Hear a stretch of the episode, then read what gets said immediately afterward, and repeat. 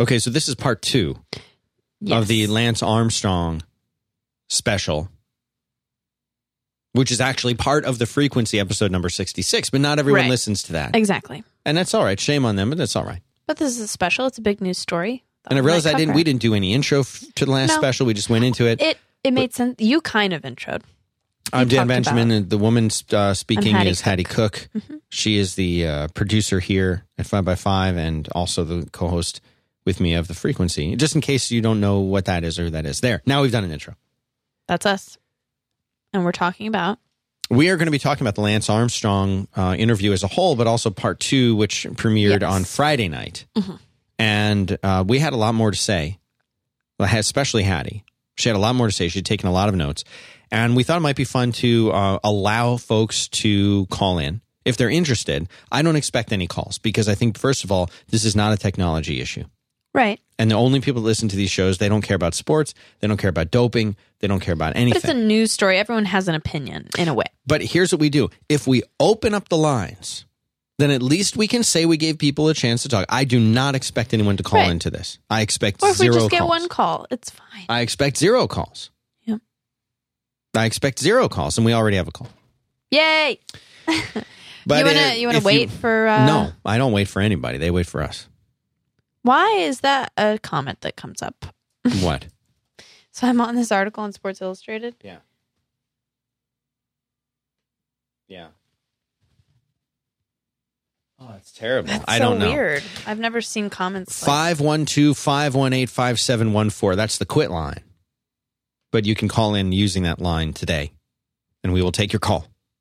And Haddie will respond directly to you because this is, to be honest, this is your this is your thing. That's very sweet, but I also would like it to be a discussion as well. I need it.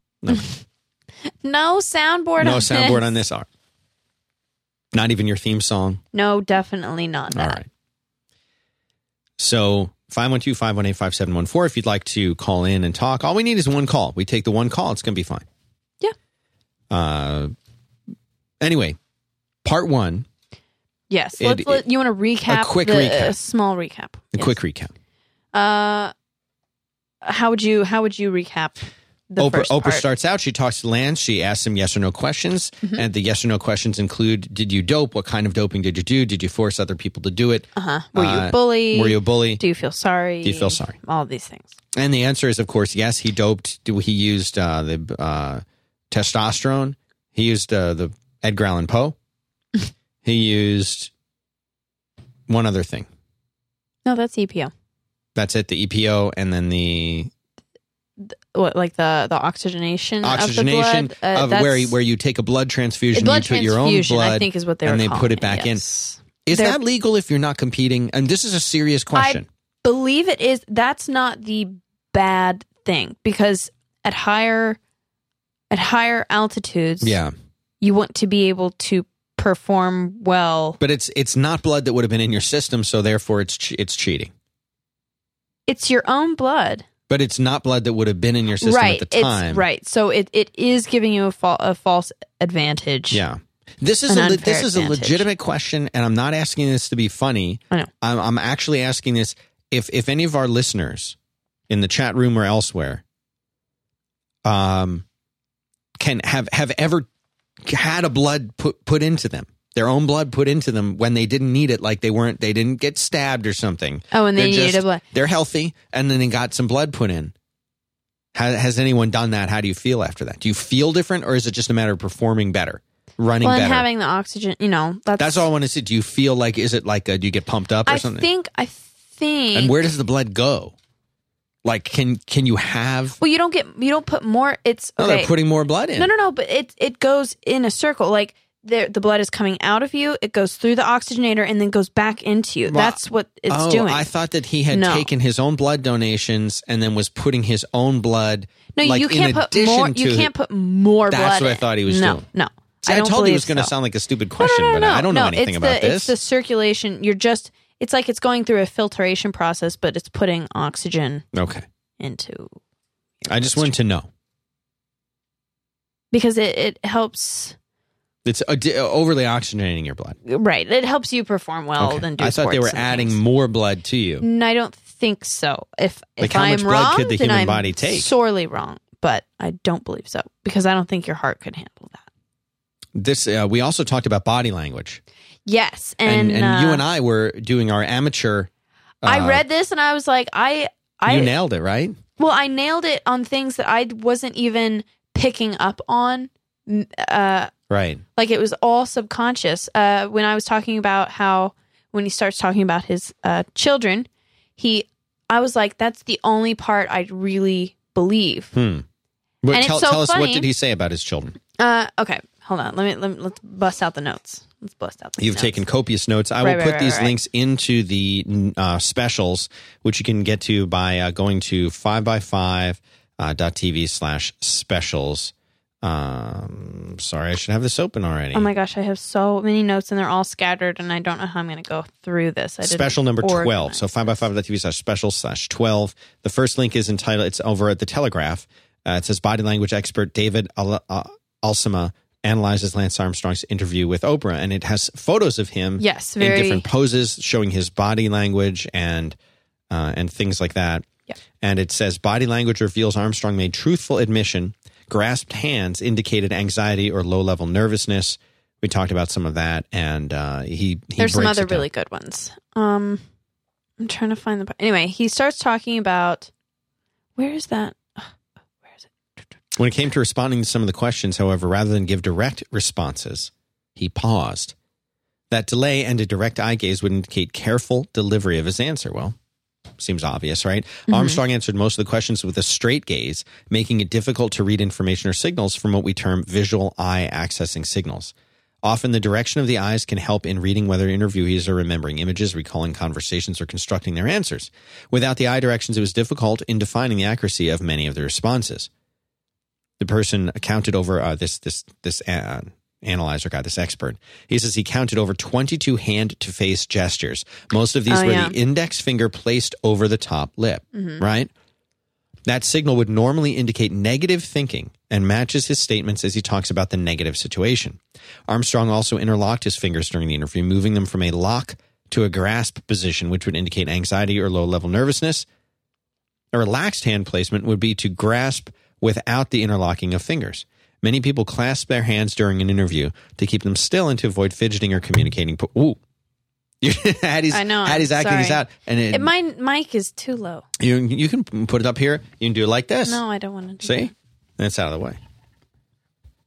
Um, here's what he says. Overall, from time analyzing the interview, I'd suggest Lance to be providing adequate and honest responses and displaying a humble attitude, minimal dominant body language throughout his hand gestures.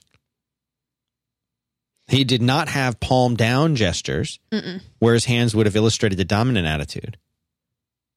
They didn't. They didn't see that. Open hand gestures indicate honesty and submission. Okay, uh, if you scroll down a little bit, do you see how he has his ankle on his uh, his right ankle on his left knee, Yeah. or vice versa, I guess. Uh, that that's called like the four, the Regal four or something. Okay. I can't remember. It it was in this article and now it's not in here. I read a lot of articles last night and I'm not sure I saved all of them. Um, but apparently that is a uh, a very I never have words for things anymore. It's a very dominant and aggressive Mm. and like a sturdy stance. Like Okay. I feel this way and I'm not changing. Mm. But as soon as he started talking about his kids, Mhm. that leg came down immediately. Mm-mm. Um, uh, and he also he he cried this time. Yep. cried this time. Uh, And keep in mind, this interview was not conducted as two separate interviews. It was one, was one long, long interview, that they broke up into into two because they felt that they could they didn't want to cut it down into uh, into, right. into I'm just glad one. they did this. Let's just go over some of the key admissions. Yeah, yeah. I, I have a list here. He admitted to using EPO. Yes. He used human growth hormone. Mm-hmm. He blood doped. He says uh, um, he admits that his success is, in quote, one big lie. He did not feel that what he was doing was wrong. He says he didn't feel that he cheated. He says he didn't create the at the time. At the time. At the time. Now we don't we don't really know what he thinks about it now. I mean, now obviously he's caught, so he has to say it was wrong. But he says he didn't create the culture of doping, but he didn't try to stop it. He did say that he was a bully. and he wants to uh, call and apologize to the people that he in the past has sued for saying that he was doping. Mm-hmm. He's made a few calls. He's Um, made a few calls to people who apparently don't want to. The other the other thing when he seemed actually legitimately upset was when he was talking about severing ties from the Livestrong Foundation as a whole. Right, because he was asked to step aside. Right. First, okay, so first he was taken off, uh, or he stepped down as chairman, correct? And then he became, but he was still part of the board. Mhm. And then after that, he was asked to sever all ties. Uh, actually, I have a, uh, a cool insight, which I would have had earlier, maybe. Um, it, since Livestrong is the headquarters for the Live, or Austin is the head. Let's try this again. Austin is the headquarters for the Livestrong Foundation. Right. And uh, so letterheads and things like that, the all the paper is here. All their it's all made here. Uh, I know uh, a woman at a certain paper company that handles all the Livestrong uh, stationery and envelopes and all of that um, corporate identity, cor- corporate identity, I guess. Um, and she said, uh, I could have told you, but you know, I was sworn to secrecy that five, six months ago, we had to redo the entire stock of paper and everything and take his name off of everything. And she was like, but we couldn't say anything at the time. So I thought that was pretty interesting. They've been planning this for a long time. Right. Um, yeah. So he severed all ties from Livestrong. Now, I I have a question in here. You you have to help me out. I'm I have to look for all this stuff. I'm You have eating- to- I'm eating I know thing you're that eating got brought in. I know. What do you need help with? No, I just want you to continue talking and fill time while I'm trying to find this this thing. And. Why don't we in take a call? in my Let's take a call. terrible notes? Okay, take a call. good. You ready to? You ready to take this well, I call? have to right? look for this thing It's that I'm trying you. to ask. So you can you can take this call. It'll be great. No, it's a call for you. Well, okay, I'm ready to go. Who's this? Two one six. Hey guys, how you doing? Dan, Hey. Patty. Hey, we're doing good. Thanks for the call. Where? What? Uh, what's your name? My name is Mark. Hey, Mark. Thanks for calling in. What's on your mind? Yeah, so uh, I love you guys' and shows. Five by five, you're great. Um, today, uh, something I know a little bit about cycling. I used to be an elite level cyclist, and I'm also a geek, so uh, that's how I know you guys. Well, what? Explain Um, what an elite level cyclist is for those who don't necessarily know what that means. Well, I used to be. I'm not anymore, but somebody that kind of just grows up around the sport. You train, you train a lot. Um, you start out at a low level category, like a category five, and you work your way up through the categories. Some guys go on and become professionals. Some guys kind of just stay halfway in between. And, um, you, know, it, cycling is a weird thing. It's, it, it's unlike any other sport out there because, um, people kind of put all their life, their love, everything into one thing, no matter how old they are. When they get into the sport, they, they, they just put so much time and effort in. I've seen 40 year old men uh, with kids and, and, and, and, and jobs um, quit their jobs just to ride a bicycle all day and compete on the weekends. Pretty intense It's, it seems like that. I mean, all the people you know that I see out riding in Austin, and you know I'll see people multiple times on the same road, just hours and hours a day, and so yeah, it seems like a very intensive sport for everyone that's a part of it. Yeah, for sure. Definitely is. And, it's funny that you guys could have a, a quit show just based around people that give up their jobs and their lives to just to become uh, cyclists. There's that many of them out there that really do that. Um, real quick, I just want to clarify some of the, the blood doping things. Yes, And- definitely. okay, so what blood doping is, and you are right. What happens is the athlete has his blood removed. It is frozen. It's stored in bags, put in freezers, and then at a later date, months down the road, when your blood levels are normal, the blood is injected back into your body. It's not cycled through. It's not like a kidney Mm. where you have kidney failure and it cleans the blood right. it's put back into your system, and this increases your red blood cells. So no blood is removed, Mm. only blood is added. So when your red blood cells are increased, it allows you to recover faster. So let's say you went out and you rode your bike every day and you could easily ride for two hours a day. You rode for four hours today and you were exhausted the next day. When you blood dope, that helps your body recover while you're sleeping. Um, Okay, so, so it's so more it's of not- a next day thing, So it's not like it's not like you you put this in and it's a and then you go out and performance ride and, and right. it's like you just got a you took a like a, a super serum or something and, and you're going to perform better. It's more like this is going to help. keep you going for multiple days. Exactly. Exactly. So that's It why it's so important. Faster. so now I'm sure that you've never done this, but i- if you've ever known someone who's done this, have you ever uh, heard them describe? Do you feel different, or is it simply a matter of having faster recovery and better performance, and, and you don't feel any different, or do you feel like Superman? faster recovery, better performance. When you're at that level and you're riding something like the Tour de France, where you're riding every day for 100 miles a day, Yeah.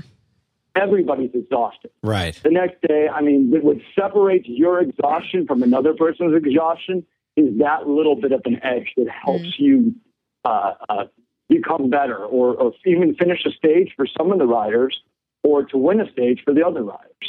And I- I'm not, I'm not saying everybody does it in the sport. Maybe at one time, the majority of people did it in the sport.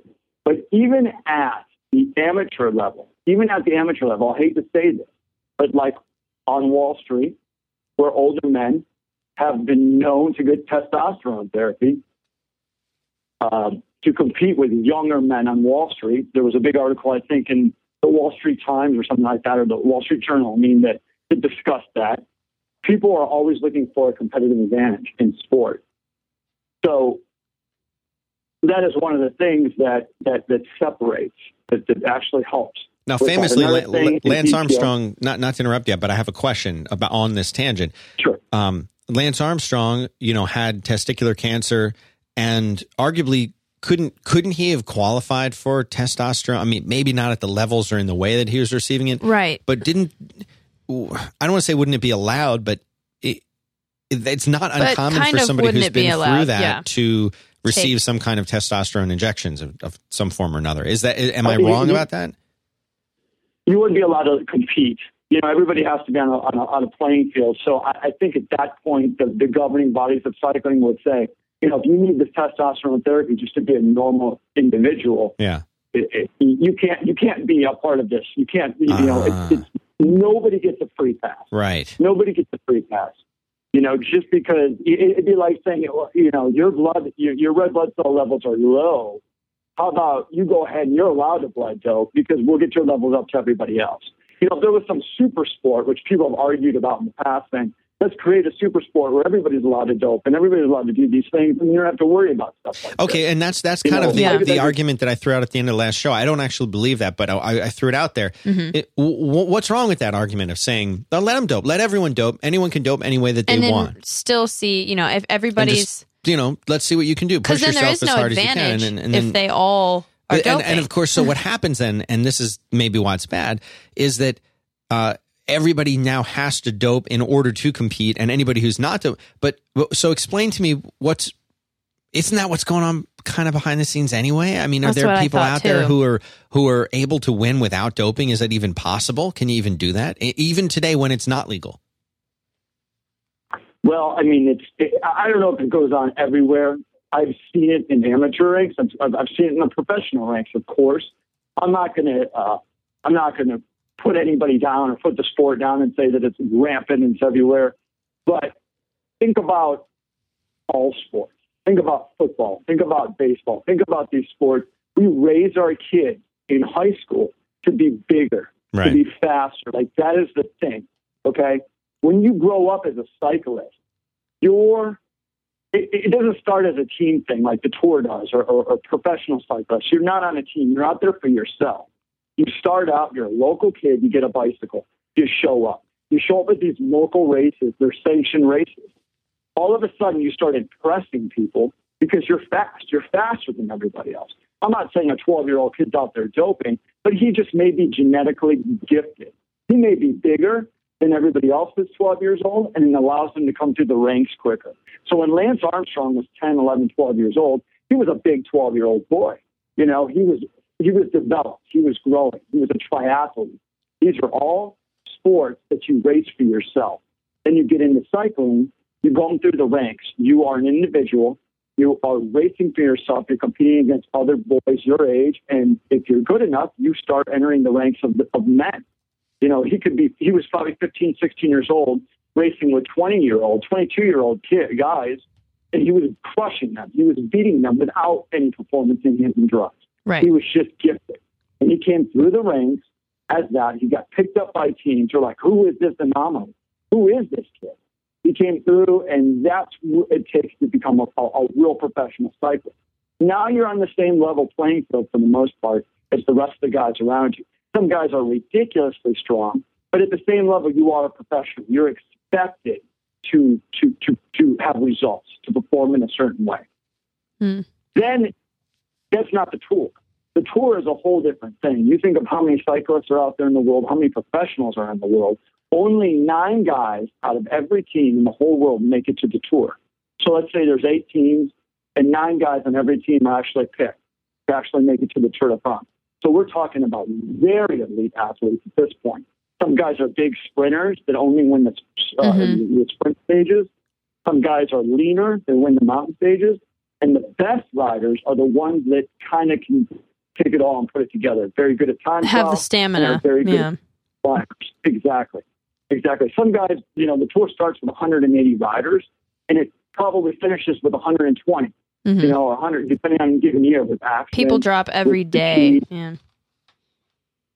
So I, I'm not saying this is true. I don't have an insider online on all of this, but I could tell you for sure that if he was, if Lance was, he was doping, but let, you know, let's say we didn't know if he was doping, and everybody around him, from the probably the top ten riders, at least were were, were doing something that wasn't legitimate.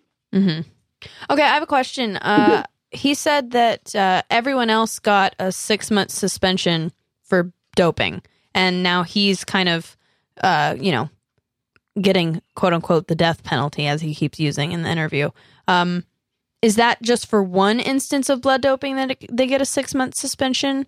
And I, what about in the in the middle of the Tour de France if they get tested and they test positive, then aren't they out? And that starts their six months. Okay. Uh, They're out of the tour, and then a governing body decides what they do with the rider at that point. okay. Okay. So a lot of these guys admit they just come clean. They're just like, look, that's I was doing it. We've been doing it for a while, and then some get a two-year ban, and if they fulfill that ban, they'll they'll they'll, they'll, they'll be able to compete again. Um, depending on offense, depending on the level of the the, the, the offense, you, you know, Lance would have never. None of this would ever came to a head if these guys weren't getting busted. hmm You know, Lance never got busted in competition. He never got, you know, tested positive for anything during competition. It's years later where they went back and developed new tests. hmm They tested the blood that was stored in the laboratories. And, and they would have never done any of this. Maybe, maybe they wouldn't have done any of this if all so many other riders didn't get busted. In other words, you know, it started with Tyler Hamilton, and then went on to um, one of his ex postal uh, ex postal teammates. I can't think of his name right now. U.S. postal teammates who got busted after winning a stage in the tour and got removed from the tour that year. Yeah. So all of these guys started saying, "Look, you know, it, it, it, it, it's like the FBI. They come after you probably, and they say, who did this? Who who who else does this? Give us the names. How did this start? We'll reduce your ban. You'll be able to race against them. You know, and when you're at that level, you're making a paycheck. You're feeding your family. hmm You know, you're doing these things. This is your job. You might say, "Hey, look, you know, uh, okay, maybe I'll give you a name. I'll give you a name, or I'll give you this, I'll give you that. If I can return to the sport." And there's plenty of riders in the sport right now that are in the sport today that have been banned at one point, hmm but haven't And are back in. to cycling. hmm And are back in. It sounds like they have a reasonable. I mean, to to be totally honest, this sounds like a relatively reasonable uh, policy Right. where they they're willing to let people. There's a, s- Make a kind of a mistake and second come chance. Yeah. Because it's like you're allowed to ride if you're clean, but if you're not clean, then you're not going to ride. So, So if- why- get clean and you can ride again? So, do, are you telling me, caller? Are you telling me that when, he, when if if Lance had been, A regular old rider. or even even Lance, Lance, Armstrong, if yeah. he had been himself, and he had uh, he had They found him in they, they found him. Yeah. They came to him, and he had said, "Yes, this is true. This is true." That he would have gotten maybe a six month or two year suspension and come back and been able to compete again, and it would have just been over, and he would have admitted it then. and it wouldn't be such a big deal. Sure. Yeah. That's I, so I believe bizarre. that. I believe that. I mean, it's just gone on for years. It's gone on for so long. I mean, we're talking the last tour that he won was 2005. That's seven years ago already. It'll Mhm. be eight years this summer. That was the last tour that he won. Um, and, and that's a long time. I mean, most sports you wouldn't even think about going after, you know, ex-athletes. I'm sure there's many sports out there that athletes have been doping for years. Nobody will ever know if they did or not. You know, you just you just believe in the athlete un- until they're proven guilty. And he was never officially proven guilty, you know, until they started testing some old samples and all these other riders. And one very, very close friend of his named George Hincapie came out Mhm. And said, "Yeah, it's kind of true. It's kind of true, or it is Yeah. true." So, you know, you got to think about it to yourself. And I'm not defending Lance in any way. I'm not his buddy. I don't even know him on a personal basis. You know, but you got to think of it this way: you get to a certain level in life, and you built this empire around that.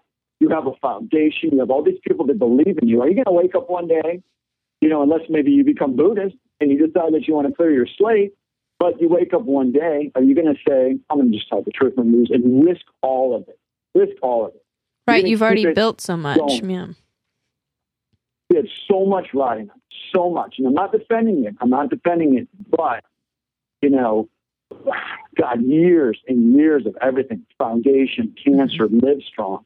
All the tour, you know, all the people in Austin. I, I lived in Austin for a little while. I lived in San Antonio for a little while. You know, I lived in the years during the tours.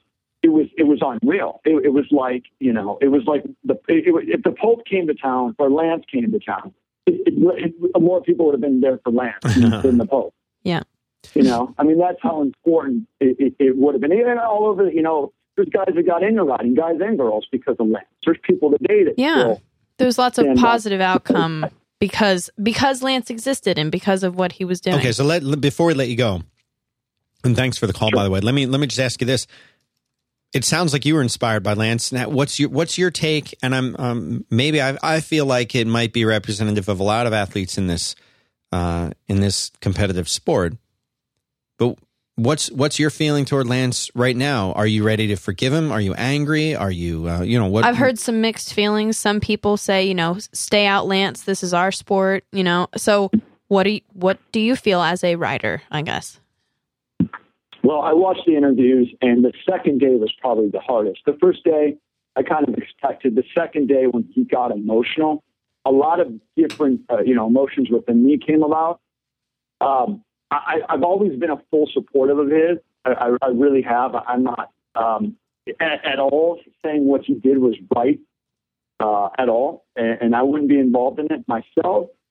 Um, but he, he, he did do a lot for the sport. His whole aura. Mhm. He did a lot for his foundation. For what I know, for what I know of it, he did a lot for, for cancer and the foundation. And he got so many people to believe, so many people to believe, and there is a way to surpass all of this. Now, without the drugs, and if he would have still became a cyclist and maybe finished 10th or 11th or 23rd, you know, I don't know if he would have positively affected people as much as he had by winning the tour. So that being said, I I can't quant I can't quantify anything he's done, but I don't I don't hate the guy whatsoever.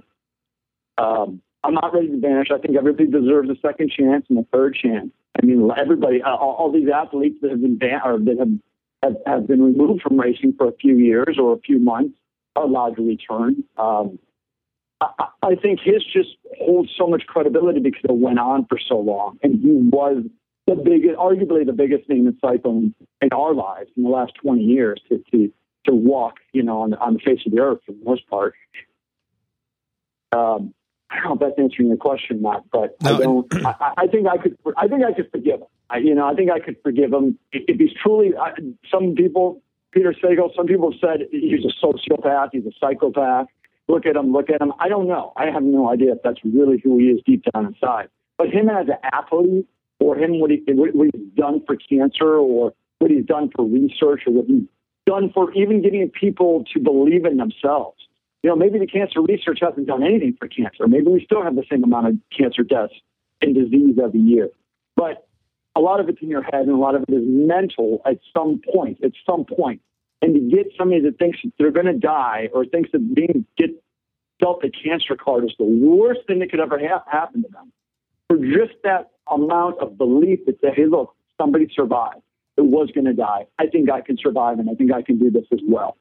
That alone to me is worth more than any Tour de France victory, than anything that could possibly be done on the planet. You know, just to get one person up to believe and say, hey, look, somebody did it. I did it too. And, and I think that, you know, a lot of people that truly believed in him will eventually, eventually, I don't know, not maybe not completely forgive, but eventually come around. You know, I, I yeah. don't know. Come come around. Well, thank that, you. That's the most important thing. The mental part of it is, is, is probably the most important thing of it all.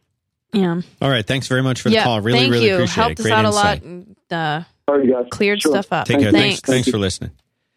And it's very interesting because this is a guy who, you know, was in the sport for a period of time, considered himself to be an elite rider.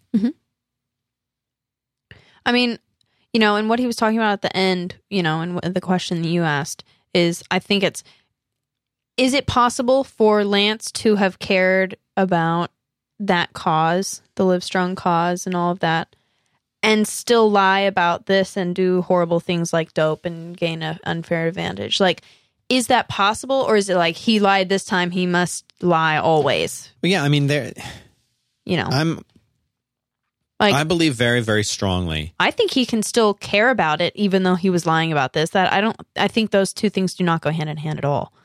Yeah, I mean, I think it is it is absolutely possible for him to have been through this and to change. I mean, I believe I believe that a human being is capable of change, even even extreme change, even very dramatic change. Mhm. What I didn't get from this, excuse me, at all. What I didn't get from this is the. I mean, yes, he, in, especially in the in the second half of it, he shared some emotion. He cried a Yeah. little bit. He, okay. And that was good. But I just didn't get the sense of remorsefulness from him. No, no, it didn't exactly strike me as somebody right who felt no. Who felt like he had shattered millions of people's lives with a lie? Now to his to his credit, I guess, he has never come across as an emotional, sentimental no, no, not at all. person. He always has come across as Robo- robotic, robotic, way, guarded, Mhm. Uh, serious. And when uh, when they talk about him being a bully and him having a temper and Right. all of this, This does not that- sound like a laid back, no casual no, he, dude. I feel like he's very stressed out. I think that the reason, you know, when he went through all of that, I don't think that that made him any kind of a calmer, more serene human being at all. I think. I just think he's a very tense person. I think, Well, and, yeah. and you would have to be tense and intense in order to Right, compete exactly. at the level that he was competing at. oh my gosh, yes. I mean, you, you're not going to find somebody. be yeah you can't you be know- crying at the top of the mountain stage because you can't you know make it all the way to the, the top the like dude is not going to be a competitive cyclist. no no.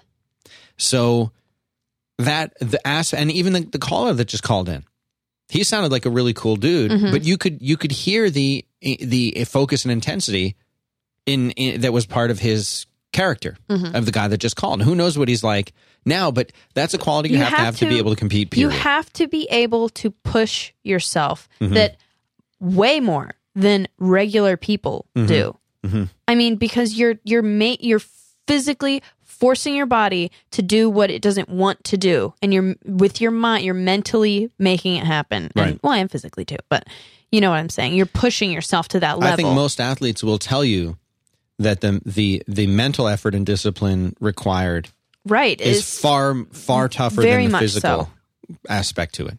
Mhm. That that having that discipline mentally to push Because yourself. you can put up mental walls where you're like, I'll never be able to make it there and it's Right. far, and, you know, whatever. But these, that's why these successful, you know, sports stars are like this, is Mhm. because they're able to get past that. so uh, the, the fact, and, and if you remember when Tiger Woods came out, now Tiger Woods slept around with a whole bunch of women while he was married. Yep.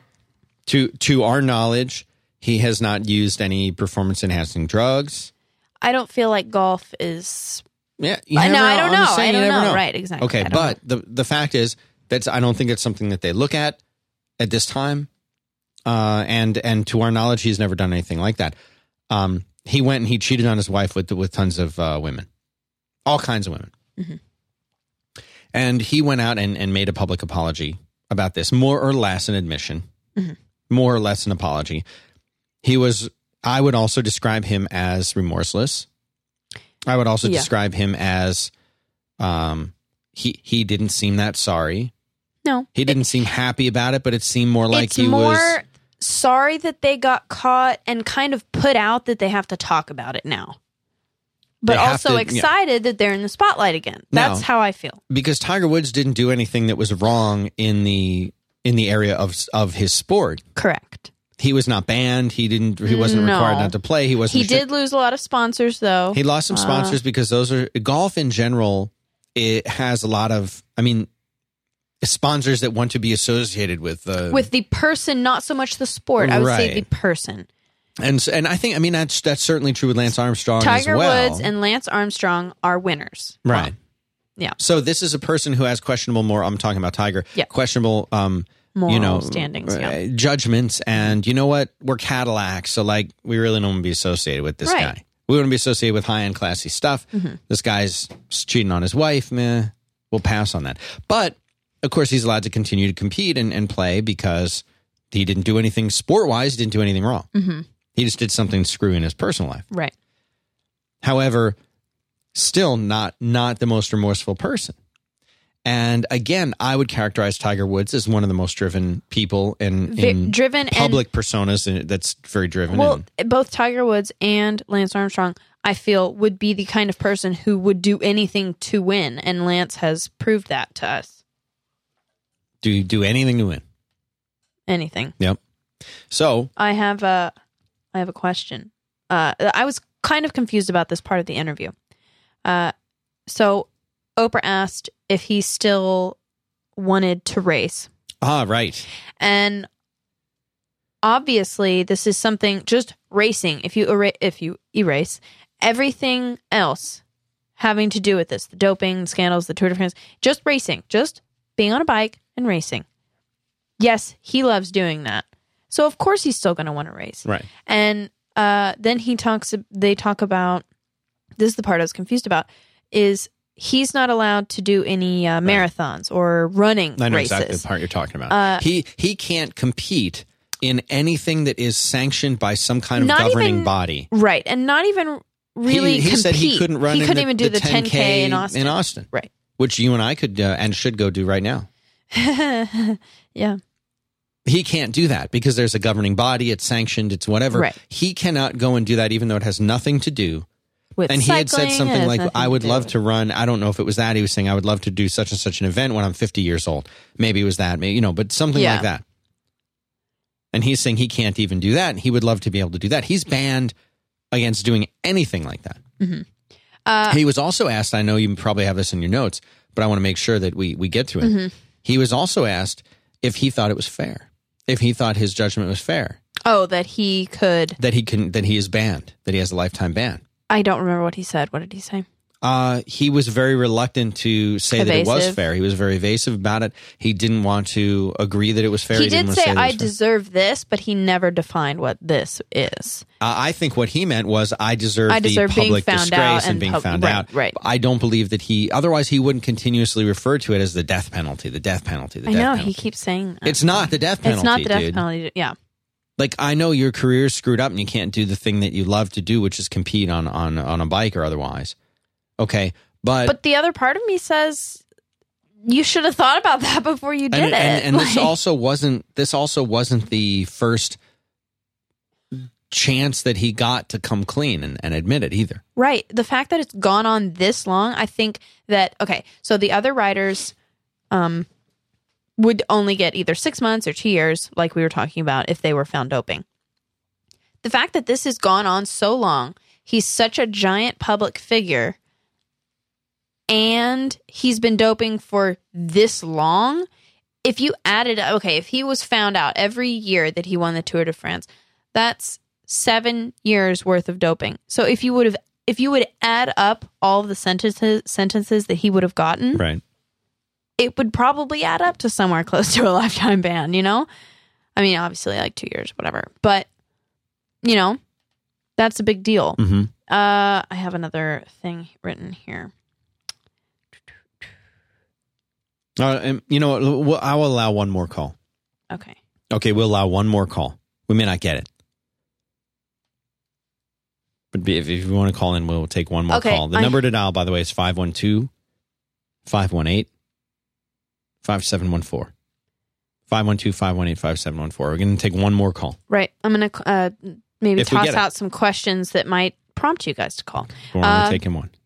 Do you think that Lance felt like since the world had kind of dealt him hard cards, bad cards, you know, Okay. with uh, the testicular cancer and everything? Right. Do you think that he, even though he was cheating in his mind, he kind of deserved winning because of how bad his life had been? Or like he deserved it. Right. Do you think that he thought like that? Or. Well, I, I remember only his comment about. Um, I only remember his comment where he was discussing, um, where he was discussing uh, like the testosterone aspect of it, Mhm. and he had said that he felt that because he had had testicular cancer and had had the, you know, that that to him he might have needed the more testosterone anyway. Okay. And which is which, which led to your question about. Exactly, and and because to him it might have been something as Well, simple I'm as just saying, catching up with the other guys. Right. I kind of On need a that. health anyway. level. Yeah, I just kind of Yeah. need that anyway. There goes some bike riders right now. Right now, it's off. like, and and you know There what? They waved. They waved. They must be listening right now. Eh, hi. Uh, I also I want to I just want to ask him like, was it all worth it? You know, and like, what was the motivation behind it all? Why why did he think he needed doping? Was it because he thought he would fail? Like he didn't believe in himself? Like he knew I've been riding and I've been training and I just don't know if I'm going to be able to win this He's thing. yes, because he said, Or Haddie, he said he knew, Knew he was gonna he was going to win. okay, or There, so there was no competition to him. right. Was he too scared to compete? Okay, so that? if we know it's not that, was it because he knew he had the drive to win, but he couldn't bear the thought of putting it all on the line and not winning, so he had to dope? Or because he knew he would, quote unquote, beat the odds and place high, but he didn't want to chance it? You see what I'm saying? right, he didn't want there to Like be there's a that chance that one he would not win. percent chance that he might not win. hmm Um, I I liked uh, the question that that Oprah asked. She said, "What will happen to Lance Armstrong, the man, hmm the entity that is right. Lance?" And I thought that was an interesting thing. Well, what what was his answer? Uh, he did, he said he did not know, and I agree with him. And uh, do you think Lance is a bad person in general? Just a bad you, you person? asking me? Yes, I don't and believe. and the listeners, if you want to call in. I don't believe that there is such thing as. Uh, I don't believe there is such a thing as a good or a bad person. Play play the game here with me for a I'm- minute. I- Do you think he's a bad person? No, In I the don't believe there is such a thing as a bad in this- person. I know, but you know what I'm talking about. Like, do you think that he is evil? Do you think he should be- be sent away? Like, do you think he is a bad human being for the decision that he made? Or do you think that he just made a bad decision? That's fine. It, it sounds to me like he made a series of very poor decisions over a very long course of time. But I don't believe that a person, I don't believe that he is bad in the sense of evil. I don't believe he's bad in the sense of cannot be reformed or Mhm. fixed or Yes, or that's a that's a gain an proper way to awareness. I absolutely believe that that uh, now I also want to say that I think he he he probably is sociopathic. Wait, which is the one we define this sociopath Yes, and so psychopath kills. Sociopath. he doesn't. I'm not. does He's not a killer, No, no, but I believe he is the kind of he is very much a narcissist very and much very so. much a sociopath. egotistical. Just and uh, Oprah kept saying the word jerk. yeah, a bully and a jerk. that's um, you know those are he he said many times uh, in the article when referring to the people that believed in him, Mm-hmm. he said they got lied to. They got lied to. Not I lied. to. Not I lied to them. He's not taking full responsibility for this yet. And I right. I think that if he would have said that, I'm sorry, I lied to you, I did this, if he would have, he never phrased anything like that. He was very, this happened, this event went on, Right. this unfolded kind of thing. And I don't, that doesn't sit well with me as a, you know, as someone who wants to believe him, but now can't. Um, So last night, as I was watching this uh, thing with my wife, Mhm. this interview, uh, you know, she had listened to some of our uh, some of our part about it, and she had said, "Well, how does Haddie feel Mhm. about this?" Because she knows that you're a fan, a supporter, Right, and, right. And, and enjoyed watching this. And we didn't really tell me. You talked about it a little bit, but how do you feel? What are your feelings about Lance Armstrong today? Do you still like him? Do you can you support him again? If let's say he was allowed back in, would you root for him again? I would love to hear your your I take on this as a fan. a, a, a thing about that. Hold on. Uh, and this leads into my next thing I'm going to talk about. Uh, I, I kind of feel stupid in a way because lots of people out there, including you, were Mm. like, "He's lying. He's doping the whole time. I knew it." People like me that believed in him and you know told just like his son just like his 13 year old son Mhm. blindly said no i believe in this person. This person's great and i'm going to stand up for them and i'm going to believe in them and i'm going to defend him. Hmm and now i just kind of feel i feel stupid for blindingly believing someone like that but in a way So I think he did a lot of great things, and like uh, like Mark the caller said, I think he brought so much to the sport, awareness to the sport, money to the sport, Mhm. um, he excitement, you know, all the things that were not there maybe you know thirty years ago, twenty years ago, and. I think that he has done a lot for cancer research. They raised over five hundred million dollars with the Livestrong Foundation, and that's that's awesome. That's so great, you know. So I think he's achieved a lot of great things, and I think that he should have had more belief in himself, and maybe a higher moral, a better moral compass, maybe to not dope. But that's how I feel. I think that if he went back into cycling, hmm, I don't know how I would feel about that. I think should he be allowed back in?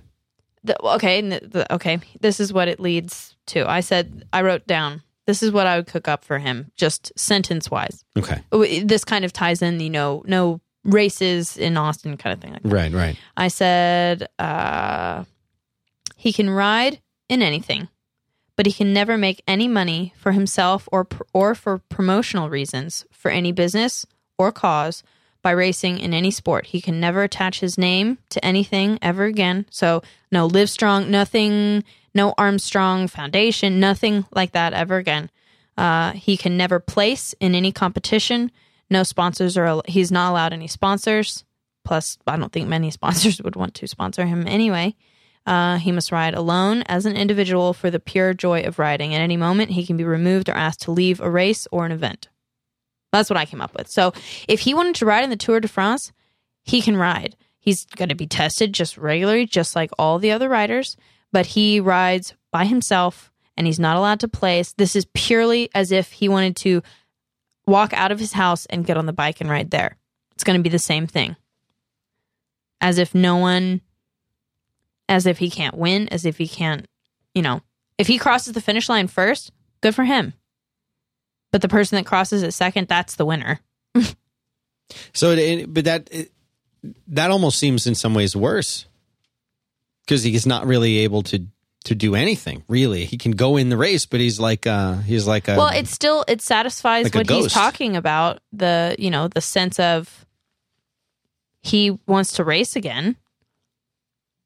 Yeah. At least you're saying this way, he could at least participate. still he just can't make any money, and it he can wouldn't still be count a, if he he, can still be a good athlete.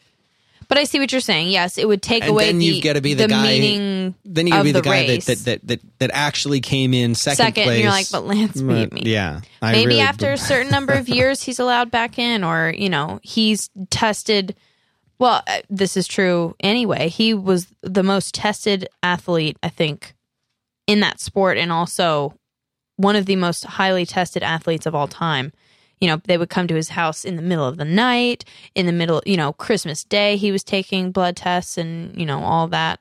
So I don't know. That's just what I, in the heat of the moment last night, I came up with that. So, but I think it is, I think it's a little harsh. But, uh, I also wrote down, has anyone ever told him it's just a sport? Yeah, I mean, you can't say that to someone because uh, that that's what he's dedicated his whole entire, Yeah. you know, Yeah. life to. Uh, there's also an article that we got sent by a Twitter user, Billy, I believe. Billy, oh Billy, Billy? Billy, Not Billy. our Billy. Billy Baru. Not our Billy, not the not the Billy that broke the mug, not that Billy. oh, then uh, not, this is a different Billy. did we send him a mug by the way? No, we're still compiling that Okay, list. Remember right. that that's next.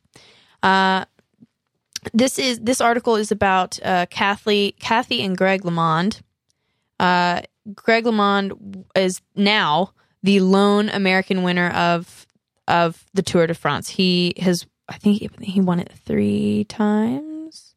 Right. So he now, since Lance has been stripped of all his all of his titles, Greg LeMond is now the top rider of the world. He takes Lance's spot, basically. Uh, and apparently, their family, the LeMond family, has gone through a lot of grief and strife because of Lance. Right. Uh, they Lance tried to befriend them many times in a very uh, superficial way. Mhm.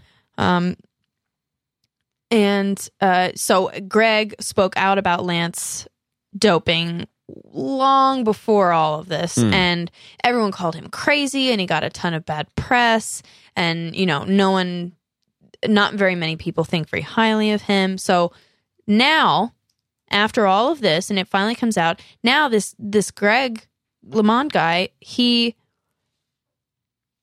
Everyone's kind of going, "Oh, you were kind of right," Mhm. and and that's that's that's not very fulfilling for this man. I don't Yeah, believe. I don't think so either. I told you so, kind of thing. Uh, but apparently, Lance really bothered them a lot. Uh, Bothered he- in the sense of bothered, harassed. them. harassed them. Yeah. Yes, uh, they call. He called many times, and uh, this article asks Kathy LeMond how she felt like when uh, when Armstrong was threatening Greg in 2001 and all of this. She said we felt terrified, terrified. I don't know if you've talked to other people who have gotten that call.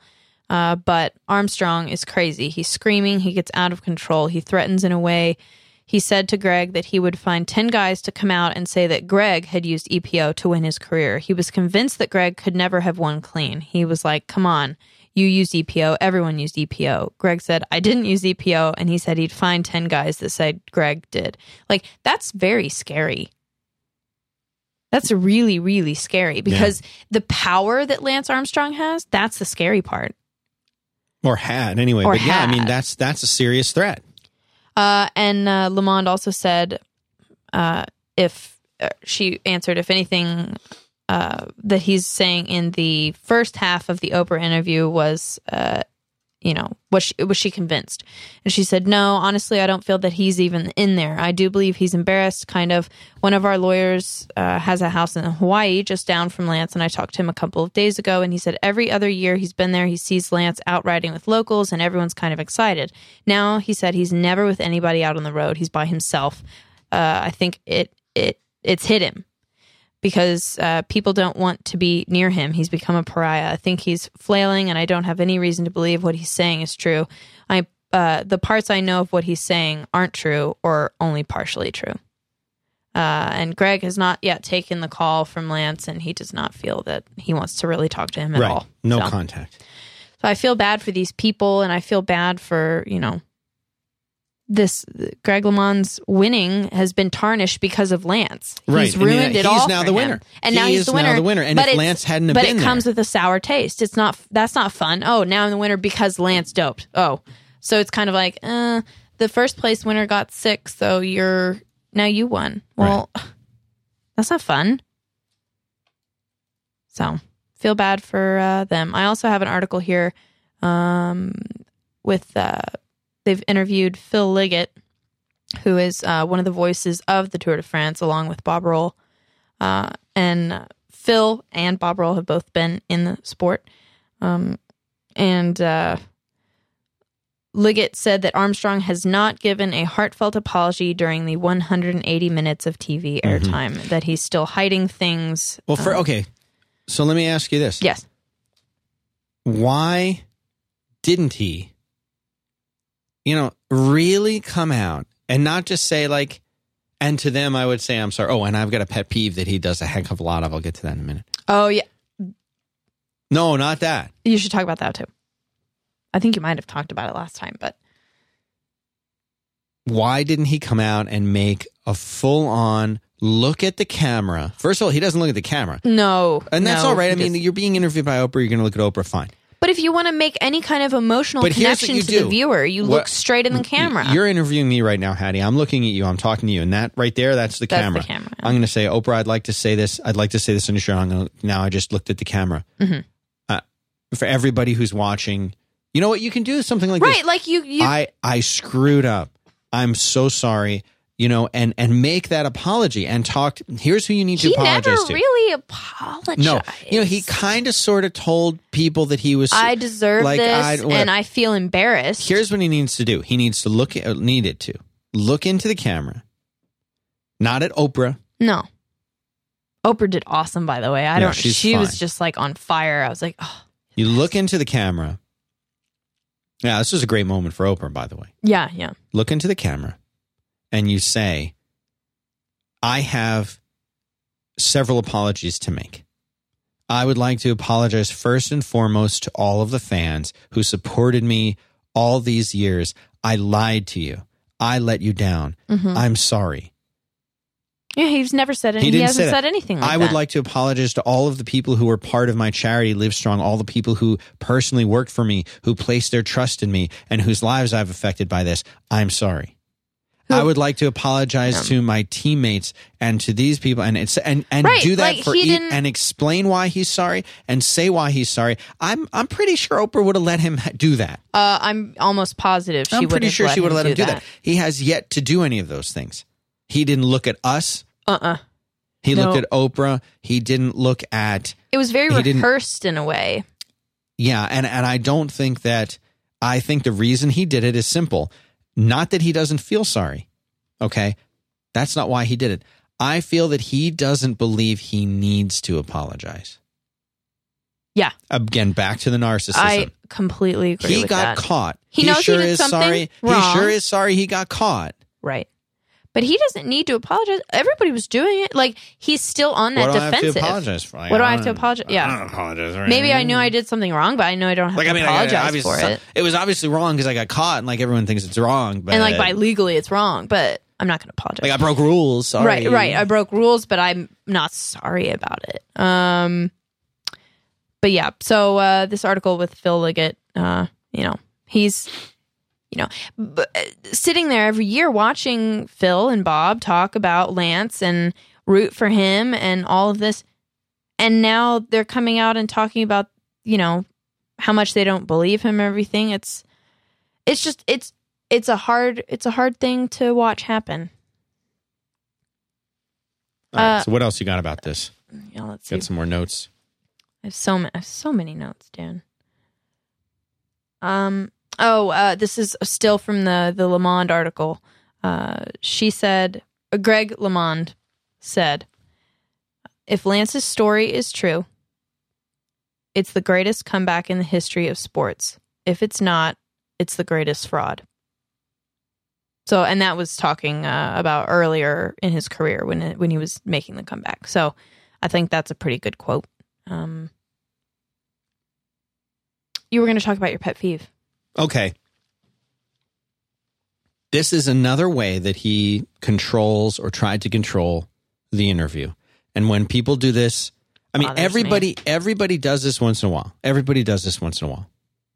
I'm not saying that uh, but i'm saying that when when it happens over and over and over again and this is this is what it is the interviewer asks a question um do you feel what you did was wrong and instead of responding to the question They repeat it. uh yes i feel what i did was wrong instead of doing that Mhm. they then ask themselves a question the way they want it to be asked do i believe that i may have affected some people yes absolutely do You're i like- think that there was something wrong with that yes Yeah, would it's I do that again? That's not the No. question I just asked. Right. And he did this so many times throughout He the interview. He would rephrase it. Always. Even when she didn't ask him a question, or as part of his answer, he might say, "I do." Uh, would I? Would I do this? No. Do I feel this? Yes. Mm-hmm. Should I do this thing? No. Would I agree with that? No. Like I, that is to me the It's super evasive. it's such a pet peeve of mine. When when be as a you know, and I've done a lot of interviews, Haddie right. and I'm not the best interviewer in the world, okay? And these are tough questions he's being asked, but as an interviewer, though that kind of thing, and it's not because oh I'm the interviewer and I want to control everything. That's not what I'm saying. But you may be onto a tangent or trying to lead into something. and I don't or- like when when people like this when they're being asked a straightforward by question by somebody like Oprah Winfrey in You- front you of a huge Oprah. audience. Just answer the questions that she's asked. Don't ask yourself. And people do this in in regular situations on TV. I see it all the time. Local news, international news. It's it's. I just They're like, it bugs "Well, me oh, when people ask something." themselves Yeah. a question and answer their own question and ask themselves another question it. and answer another question. they question. rephrase it to make themselves more comfortable with answering. You know? kills me. Yeah. Because that to uh, me makes me feel like you're not ready to really answer any question that you're being asked. That, I think that's why at the beginning, I think that she knew, Oprah knew he was going to be like that. so and that's why she did the yes or, no. questions. Yeah. And she said, you can't. It's yes or no. Those are the only two answers. It's Right. not a big paragraph. Right. Yes or no. Yes or no.